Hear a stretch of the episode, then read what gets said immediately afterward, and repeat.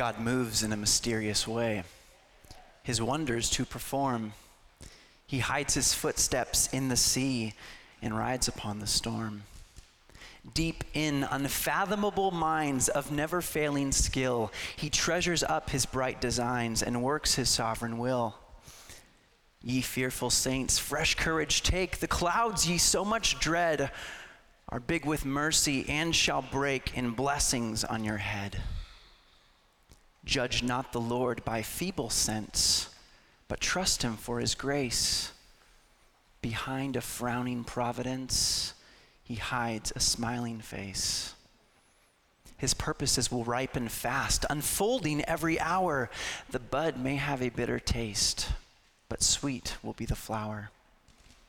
Blind unbelief is sure to err and scan his work in vain. God is his own interpreter, and he will make it plain. That was William Cowper's hymn, God Moves in a Mysterious Way. I want to invite you to turn your Bibles to Ruth chapter 1.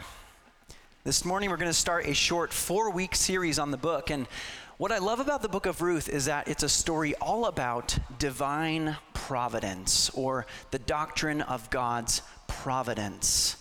The idea that God is sovereignly orchestrating all things according to his purpose and plan for his people's good and for his own glory, even through our sin and even through our suffering. Let me say that again.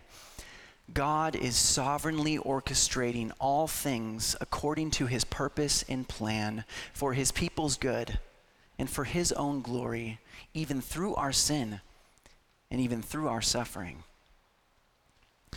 Robert Jermain Thomas was a Welsh missionary in the mid 1800s. And while serving as a missionary in China, a burden began to grow on him for the people of Korea. At that time, Korea was not welcoming to foreigners, and they closed their borders. They were very hostile. But Robert knew that God was calling him to bring the gospel to Korea. And so in 1866, Robert boarded a ship that sailed to Korea, and coming upon shore, he leapt out of the ship carrying a Chinese Bible in his hand and was quickly met by attackers and brutally murdered. Robert literally died trying to get his Bible into their hands, crying, Jesus, Jesus. And that Chinese Bible was later taken by a local Korean man and used as wallpaper in his home. It was a dark time and a dark providence. Why would the sovereign God allow for this to happen to Robert? Where was God in his darkest hour? What was the purpose of this? I'm sure many, if not all of us, have asked those questions of God in, in dark times. Why, God? Where are you, God? What, what could possibly be the purpose of this in my life, God? Judge not the Lord by feeble sense, but trust him for his grace. Behind a frowning providence, he hides a smiling face. His purposes will ripen fast, unfolding every hour. The bud may have a bitter taste, but sweet will be the flower.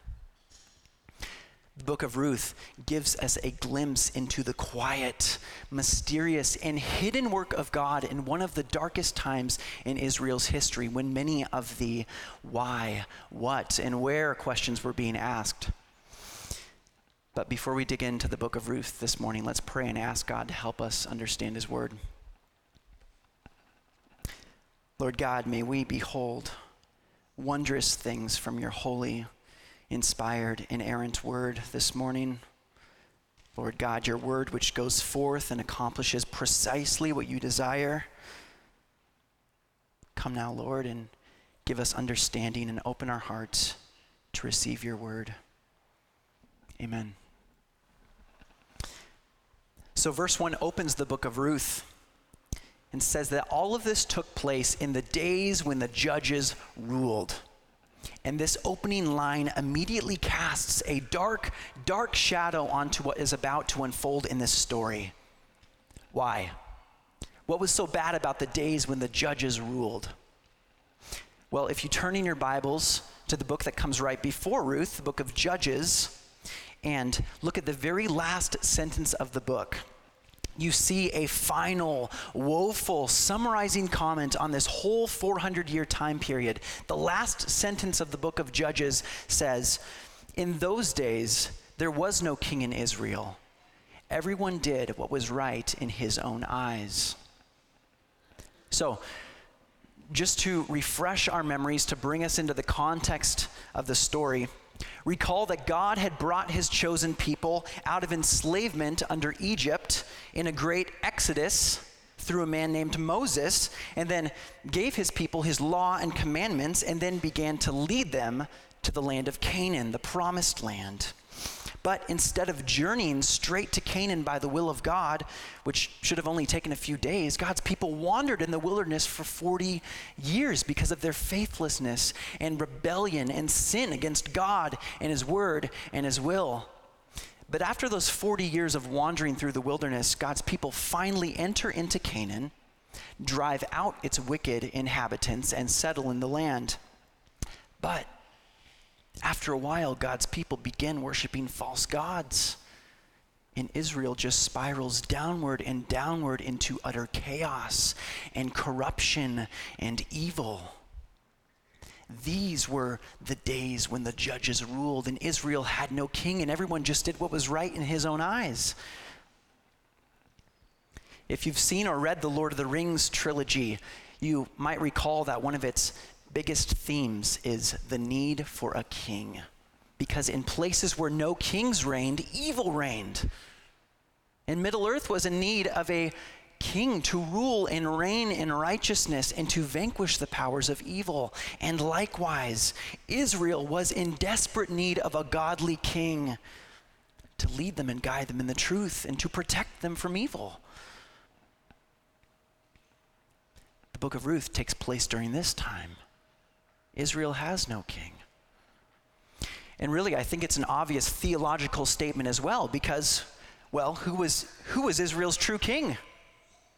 God Himself. But Israel was now living as if they had no king. And because Israel had no king and wasn't living under the lordship of the true king, everyone just did what was right in his own eyes. And we don't have to venture into fantasy novels to understand why this is a problem. We need only to look around at the culture today, which is widely, largely doing the same thing. This culture, which widely regards moral values, what is good and what is bad, as a matter of personal preference. Moral ethics, what is right and what is wrong, as a matter of personal preference. Truth, what is actually real, as a matter of personal preference the value of human life as a matter of personal preference and the meaning of life itself as a matter of personal preference. You have your way, I have my way. As for the right way, it does not exist, Friedrich Nietzsche said. And Nietzsche, the 19th century atheist philosopher, is right if there is no God, if there is no true king. Why? If there is no true king. There is no ultimate standard of good, no ultimate standard of right, no ultimate standard of truth, no ultimate standard of what constitutes value, and no meaning for our existence in this universe. If there is no God, we are forced to believe that we came from nothing meaningful because there is no creator. There is no meaning for our existence in this universe. Human beings we're just the product of random chance and evolutionary mutations and natural selection. So we came from nothing meaningful. We go to nothing meaningful because everything just ends in death. And there is no afterlife. And so, to avoid hopelessness and despair, we must pretend that everything in the middle somehow has value, somehow matters, and say things like, well, you have to determine your own meaning in life. But to say you determine your own meaning in life is just another way of saying there is no ultimate meaning at all. And so I understand why the culture believes that moral values and moral ethics and truth and the value of human life and, and the meaning of life itself are all matters of personal preference because apart from a knowledge of the God who has revealed these things to his creatures, there is no possible way to define these things objectively. Apart from the knowledge of God, there is nothing for us to do except that which is right in our own eyes. And that this was happening in Israel, among God's people, among people who had God's word among people who knew God was an inexcusable tragedy. The book of Ruth takes place during dark, dark times. And it gets even worse, continuing on in verses 1 and 2. There was a famine in the land. And a man of Bethlehem in Judah went to sojourn in the country of Moab. He and his wife and his two sons. The name of the man was Elimelech, and the name of his wife, Naomi. And the names of his two sons were Mahlon and Chilion. They were Ephrathites from Bethlehem in Judah. They went into the country of Moab and remained there. Now, we're not told here in the text why the famine came, where God was in the famine, or what purpose it served, but the famine was undoubtedly from the hand of the Lord. We know from other scriptures that that God sends the rain and brings the harvest, and God shuts up the sky and brings famine. God is sovereign over all his creation. And it's possible that God sent the famine on the land as judgment on Israel's sin because the famine reflected just that the spiritual starvation and moral atrophy of the people of God. And then we're told that, ironically, a man named Elimelech, whose name in Hebrew means my God is king, from Bethlehem, Bethlehem, which means house of bread, flees with his family from the presence of God, the true king, because the house of bread had no bread. And of all places, he brings his family to Moab. Moab. The Moabites hated the people of Israel. It was the Moabites that hired Balaam the sorcerer to call down a curse upon Israel. It was the Moabites who sent ritual prostitutes into Israel to seduce, seduce their men to, come, uh, men to come and worship to their gods. It was the Moabites who participated in gross sexual rituals and even child sacrifice in worship to their god Chemosh there was an even greater spiritual and moral famine in Moab. And this was the place Elimelech decided to bring his family to. And this was the place that became their new home. And it gets even worse. Verse 3 But Elimelech, the husband of Naomi, died. And she was left with her two sons. So Naomi becomes widowed in Moab. And it seems to get even worse. Verse 4 These two sons took Moabite wives. The name of the one was Orpah, and the name of the other Ruth. They lived there in Moab about 10 years. Now, there wasn't any law that explicitly stated that Israelites couldn't marry Moabites, but it was strongly discouraged because Moabites worshiped false gods. And then it gets even worse. Verse 5 and both Mahlon and Chilion died, so that the woman was left without her two sons and her husband. Naomi had left Bethlehem to find a better life, but life just got worse and worse as time went on. And at the end of just the first five verses of Ruth, we see that Naomi's life has almost entirely been consumed by darkness. But not one word of explanation is given for these dark providences. God rarely explains himself, and he doesn't owe it to anyone to explain himself. But judge not the Lord by feeble sense, but trust him for his grace. Behind a frowning providence, he hides a smiling face. His purposes will ripen fast, unfolding every hour. The bud may have a bitter taste, but sweet will be the flower. So, how does Naomi respond? Verses 6 through 13. Then she, Naomi, arose with her daughters in law, Orpah and Ruth, to return to Bethlehem from the country of Moab. For she had heard in the fields of Moab that the Lord had visited his people and given them food. So she set out from the place where she was with her two daughters in law, and they went on the way to return to the land of Judah. But Naomi said to her two daughters in law, Go, return each of you to her mother's house. May the Lord deal kindly with you as you have dealt with the dead and with me. The Lord grant that you may find rest, each of you in the house of her husband. Then she kissed them. They lifted up their voices and wept. And they said to her, No, we will return with you to your people.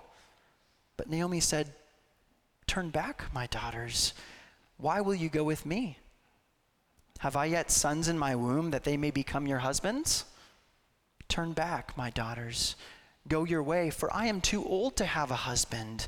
If I should say I still have hope, even if I should have a husband this night and should bear sons, would you therefore wait till they were grown? Would you therefore refrain from marrying?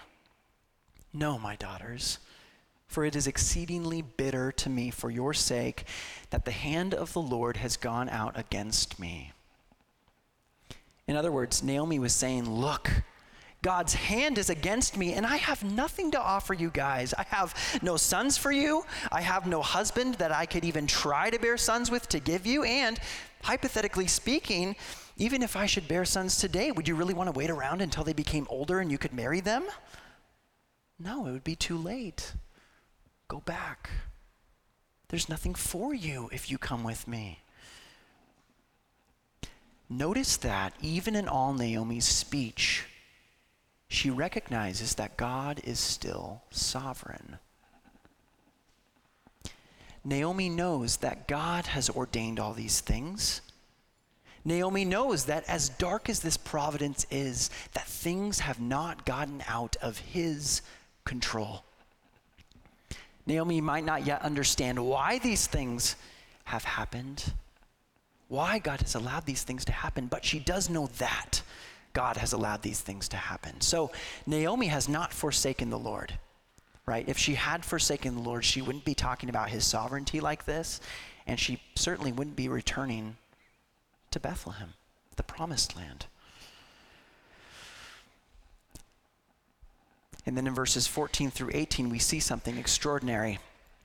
Then they lifted up their voices and wept again. And Orpah kissed her mother in law goodbye. But Ruth clung to her. And she, Naomi, said, See, your sister in law has gone back to her people and to her gods. Return after your sister in law.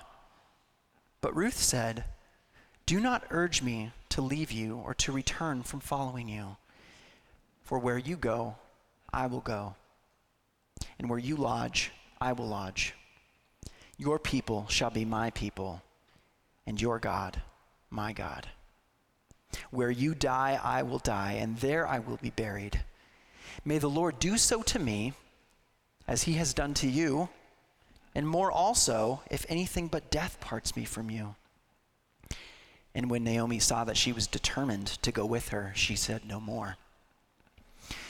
So, Naomi, Ruth, and Orpah had all just lost their husbands together. But when it came time to decide what they were going to do, now that their husbands were dead, what happened?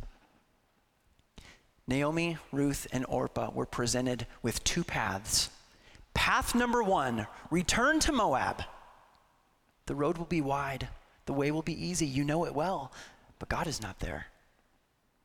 Path number two return to Bethlehem. The road will be narrow, the way will be hard, and in some ways uncertain, but God is there. Naomi decides to return to Bethlehem, and Ruth decides to follow her. And here, Ruth was forsaking the only life she had ever known and the likelihood of marrying and having children. Why? Ruth sees Naomi suffering and for some reason says, The God of Naomi, that's the God I want to follow too. Why? Ruth, in love and kindness, grabs Naomi's hand and walks with her into a dark and uncertain future. Why? Because at some point in time, Ruth was brought to faith in God. It's interesting, the word return, shub in the Hebrew, occurs 12 times in this chapter. 12 times. And this repetition of the word shub is the author's way of trying to get you, the reader, to understand that this theme of returning is a vitally important piece of this story.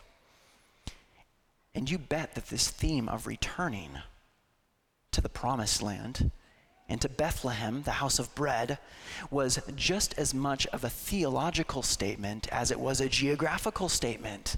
Because in choosing to leave Moab and return to Bethlehem, Naomi, in an ultimate sense, was really choosing to return to God.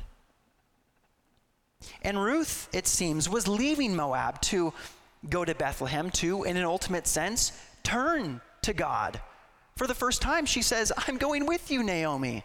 Your people will be my people. Your God will be my God. But Orpah, she chooses to stay in Moab to, in an ultimate sense, turn away from God. Naomi and Ruth saw something that Orpah didn't see, and that was this that it's better to have God and lose everything in this life than have everything in this life but lose God. It's better to have God and lose everything in this life than to have everything in this life but lose God. Naomi already knew this, but like many of us, she doubted it was true. But, but why did Ruth see this, but not Orpah? What made Ruth to differ? Was it anything less than God's sovereign grace? Is it ever anything less than God's sovereign grace that makes us see that the place we're in is not the place we ought to be and that the place we ought to be is with the Lord? Is it ever anything less than God's sovereign grace that makes us see that to have Him is to gain everything, but that to lose Him is to lose everything? Is it ever anything less than God's sovereign grace that makes us want to turn to Him, to forsake the easy road back to Moab, to take the road to Bethlehem? What made Ruth to differ? J.C. Ryle put it this way He said, One was saved that no sinner might despair, but only one that no sinner might presume. So Naomi and Ruth go back to Bethlehem, verses 19 through 21. So the two of them went on until they came to Bethlehem. And when they came to Bethlehem, the whole town was stirred because of them. Remember, Naomi had been gone for 10 years. And the women said, Is this Naomi? She said to them, Do not call me Naomi, which in the Hebrew means pleasant. Call me Mara, which means bitter for the Almighty has dealt very bitterly with me. I went away full, but the Lord has brought me back empty. Why call me Naomi when the Lord has testified against me and the Almighty has brought calamity upon me? So Naomi is still bitter against God. She says, Don't call me Naomi. Don't call me pleasant. I was pleasant when I had a husband. I was pleasant when I had my two sons. But the Lord has taken everything from me. I'm bitter. Don't call me Naomi. That name makes me sick. Call me bitter. Naomi is unable at this time to say, like Joseph did to his brothers at the end of Genesis, God meant this for good. And Naomi is exaggerating her hopelessness. She says, I went away full, but the Lord has brought me back empty. But she has Ruth. She's not empty. Now, I understand why she said this because in this ancient culture, most women found their value and purpose in having a husband and children and grandchildren. And because Naomi had put her self worth and meaning in these things, when she lost them, she lost herself if you find your identity and value and purpose in the things of this world, which are all temporary and fleeting and passing away, then in the moment you lose those things, you will lose yourself. Naomi doesn't yet know that God has been working together a wonderful plan for her. And we begin to see a hint at this plan in the last verse of the chapter, verse 22. So Naomi returned and Ruth the Moabite, her daughter in law, with her, who returned from the country of Moab. And they came to Bethlehem at the beginning of barley harvest. Here, a little glimmer of light begins to creep into the shadow of this dark, dark story. The famine is over. Barley is ready to be harvested. What will happen? What is God doing? Naomi is still in the dark, but I don't want you to be in the dark. I want you to see what God is going to do. So turn in your Bibles to Ruth chapter 4, the last chapter of Ruth. And look at verses 16 and 17. They read Then Naomi took the child. This is a child Ruth will bear, and laid him on her lap and became his nurse. Naomi is now a grandma. And the women of the neighborhood gave him a name, saying, A son has been born to Naomi. They named him Obed. He was the father of Jesse, the father of David. David, King David, the greatest king of Israel, the king in the line of the Messiah to come, Jesus Christ, the King of kings God would bring Jesus into the world 1,200 or so years later through the line of Ruth. And I'm sure in heaven, when all was revealed, Naomi and Ruth cried tears of joy to discover that their suffering was not without purpose, that behind their frowning providence was the hidden smile of God in not only King David, but in the King of Kings and Savior of the world, Jesus Christ. Were it not for the famine in Bethlehem, Elimelech would never have moved his family to Moab. And were it not for Elimelech's moving his family to Moab, his sons would have never met Ruth and Orpah. And were it not for Elimelech's sons meeting Ruth and Orpah, their deaths wouldn't have made any impact on Ruth's life. And were it not for the impact their deaths had on Ruth's life, she would have never returned to Bethlehem with Naomi. And were it not for Ruth's return to Bethlehem with Naomi, she would have never met Boaz, who we'll meet next week in the next chapter. And were it not for Ruth's meeting Boaz, she would have never married him and given birth to Obed, the father of Jesse, the father of David, in the line of Christ. And thus we see in hindsight that the famine was not without glorious purpose, and the deaths of Elimelech, Mahlon, and Chilion were surely part of God's perfect plan. Judge not the Lord by feeble sense, but trust him for his grace. Behind a frowning providence, he hides a smiling face. His purposes will ripen fast, unfolding every hour. The bud may have a bitter taste, but sweet will be the flower. Naomi couldn't see what God was doing on this side of heaven, and oftentimes neither can we. To those of you who in the past or now presently are asking, Why, God? Where are you, God? What, what could possibly be the purpose of this in my life, God? To those people, I want to say three things this morning. Number one, it is not a sin to cry out to God and to be honest about your questions. It is not a sin to cry out to God and to be honest about your questions. Why not? because you're crying out to God and being honest about your questions is a way of acknowledging, like Naomi did, that He is still God and that He is still sovereign and that you know that whatever you are going through is a providence that He has brought into your life. You're crying out to God and being honest about your questions is saying, Lord, I am coming to you because I know that your eternal purpose and will foreordains whatsoever comes to pass.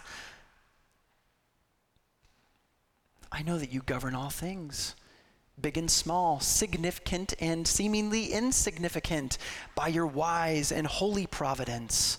I know that you not only appoint ends, but also appoint the means to achieve those ends.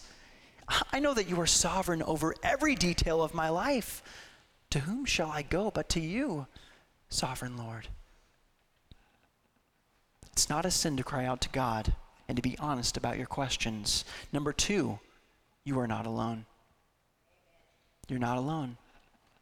I'm sure you've heard it said be kind because everyone you meet is facing a battle or fighting a battle. It's true. Everyone is fighting a battle because sin has affected everyone. And life gets tough for everyone. You're not alone. And Christians, you really are not alone because you have been adopted into the family of God. And so you have brothers and sisters in Christ to help bear your burdens, to support you, to comfort you, strengthen you, encourage you, love you. You're not alone.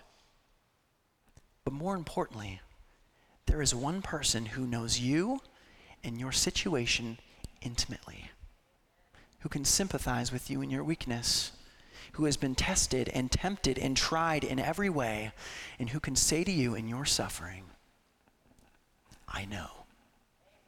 I know. And I've been there. That person is Jesus. And if you have him, you truly are never alone because he comes to dwell in you by his Holy Spirit. You're not alone. Number three, your dark providences are not without purpose.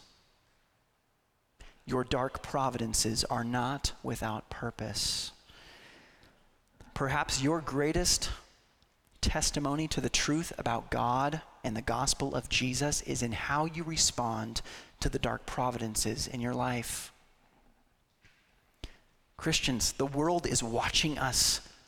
The world wants to see us stumble and doubt and return to Moab when times get hard. And why? Is that they can know that we're no different than them. But what a powerful witness to the world when our suffering only makes us seek God all the more. And doesn't our suffering cause us to do just that? When is it that we really press into God? When times are good or when times are tough? When times are good, we often forget God, but when times are tough, we remember just how much we need Him. God often grows us and changes us the most through our dark providences. And God may use your faith through suffering as a witness to the world that the love and the grace and the power of God in the lives of his people is real. Furthermore, Romans 8:28 says that for those who love God, he is sovereignly working all things together, ultimately for their good and his glory. But how do we know? How do we know this is true? The Puritan pastor John Flavel once said, Some providences like Hebrew letters, must be read backwards. So, Hebrew is a language that is read right to left as opposed to like English, which is left to right. He says some providences, like Hebrew letters, must be read backwards. In other words, sometimes the only way to interpret God's dark providences is by starting with the end of the story. And so when we see the ends of the stories of Joseph and Moses and Naomi and Ruth and Job and David and Jeremiah and Habakkuk and the Apostle Paul and Jesus, we see that God is always at work, often in a quiet, mysterious, and hidden way to bring about his sovereign purposes, even through our sin and even through our suffering. And those purposes always amount ultimately to our good and his glory. But of course, we can't always see the purposes for God's dark providences in our lives. And that's because as long as we're still here on this earth, our stories are still being written. There are many things that we may never understand on this side of heaven. But we can have hope that one day we will see more clearly and more fully what God's purposes were for our suffering. In the beginning of the sermon, I told you a story about Robert Jermain Thomas, the missionary to Korea in the mid 1800s, who was attacked and brutally murdered as he came upon shore holding his Chinese Bible in hand. But I didn't tell you all of the story. After Robert's Chinese Bible was taken by a local Korean man and used as wallpaper in his home, people began coming from all around to read the words on those walls. And eventually, people came to faith in Jesus, and a church was started in that house. And get this only 15 years after Robert's death, over 100 churches had popped up because the gospel had spread like wildfire throughout Korea. And according to PewResearch.org, in 2010, 29% of South Koreans claimed to be Christian. And in 2012, 71% of Koreans, uh, Korean Americans living in the US claimed to be Christian as well. And I'm sure that, like Naomi and Ruth, Robert cried tears of joy in heaven to discover God's smiling face behind his frowning providence, the spread of the gospel throughout Korea, and the eternal salvation of millions. Judge not the Lord by feeble sense, but trust him for his grace. Behind a frowning providence, he hides a smiling face. His purposes will ripen fast, unfolding every hour. The bud may have a bitter taste, but sweet will be the flower. So, what about you? Do you believe that God is sovereignly orchestrating all things according to his purpose and plan for your good and for His glory, even through your sin and even through your suffering? Do you believe that behind a frowning providence, He hides a smiling face? Do you believe that He is working? And do you see that He has already worked through Jesus? The truth is that the days when the judges ruled is not just a footnote in history, but a woeful picture of the chaos, corruption, and evil in our lives and in our hearts by nature apart from God. By nature, we don't want a true king over our lives. We want to be the king of our lives. By nature, we want to do what is right in our own eyes, determining for ourselves what is good, what is right, what is true, what is valuable, what is meaningful. By nature, we don't want to leave Moab to go to Bethlehem. By nature, we'd rather have everything and lose God than have God and lose everything. Is this not the story of the rich young ruler? The man who walked away from Jesus dismayed because Jesus wouldn't extend salvation to a man whose hands were filled with other things?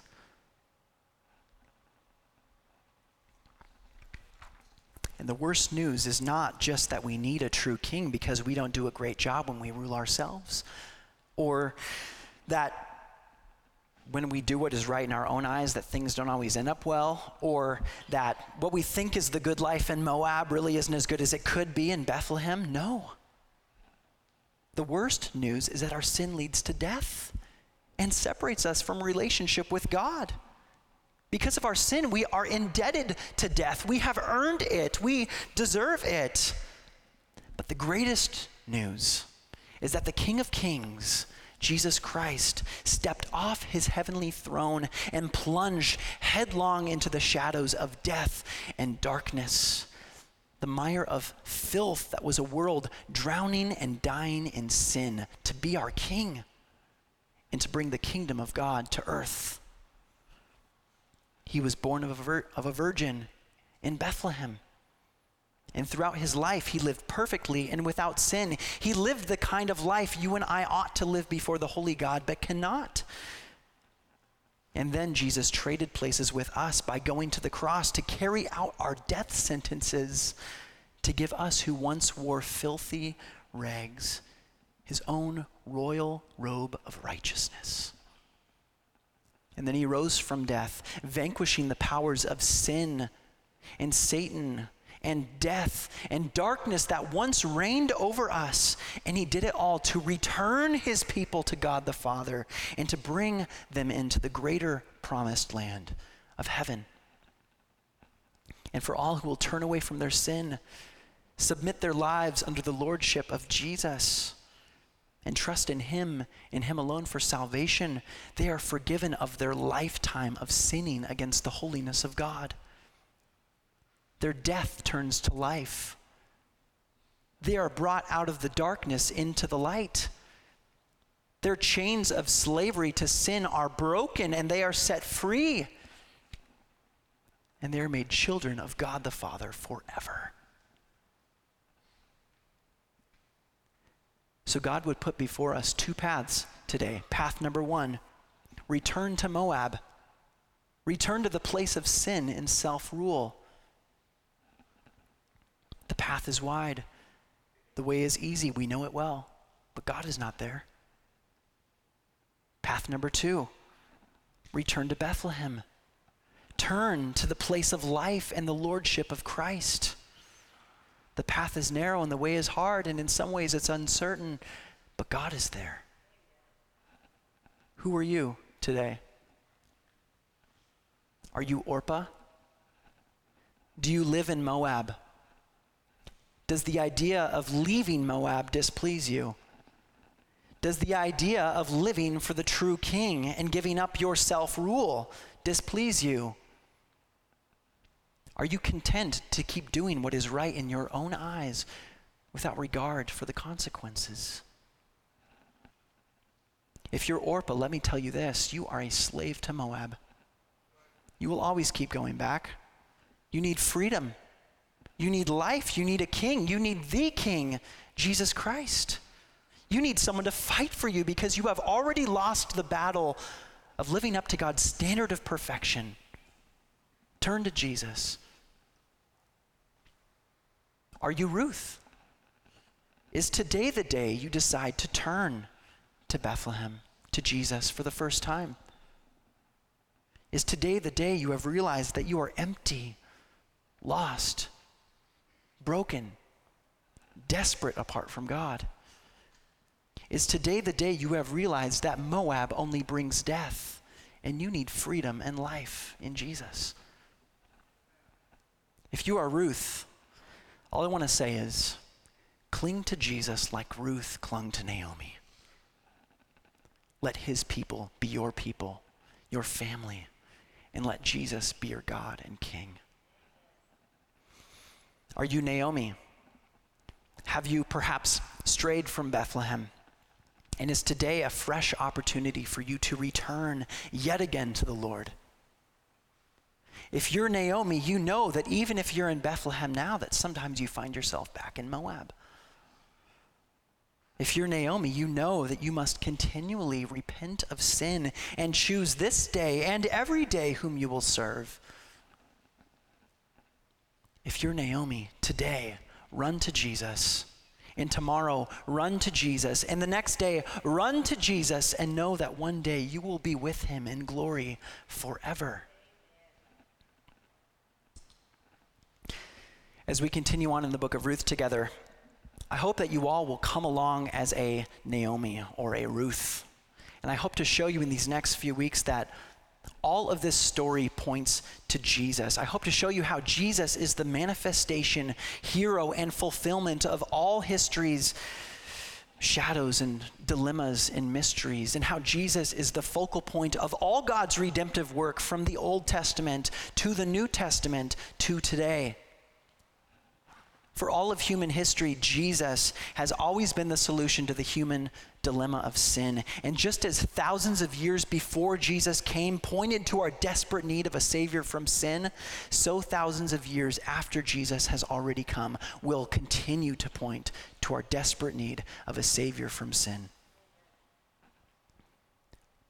Not only does all scripture point to Jesus, but all of life in this world today points to Jesus. And if you're a follower of Jesus today, your story points to Jesus. And one day, you may cry tears of joy in heaven to discover how your light and momentary afflictions were used of God and were preparing you for an eternal weight of glory beyond all comparison. Do you judge the Lord by your feeble senses, or do you trust Him for His grace? Do you trust that behind your frowning providence is the hidden smile of God? Do you trust that His purposes are ripening fast, unfolding every hour? Do you trust that though the bud may be bitter now, that the flower that blossoms will be sweet? And do you see that Jesus is the ultimate smiling face behind your frowning providence? Let's pray. Lord God, may you lay these truths upon our hearts that you are the sovereign God who holds all things in his hand, who has a purpose and plan that is being worked out even this very moment. Lord God, be our King and command our destinies. And Lord, may we in our suffering look to Christ, the King of Kings, who himself suffered and died to give us life. Lord, give us faith that you are working all things together for our good and your glory, and give us faith that behind our frowning providences is your hidden smile. We ask this in the name of Jesus. Amen.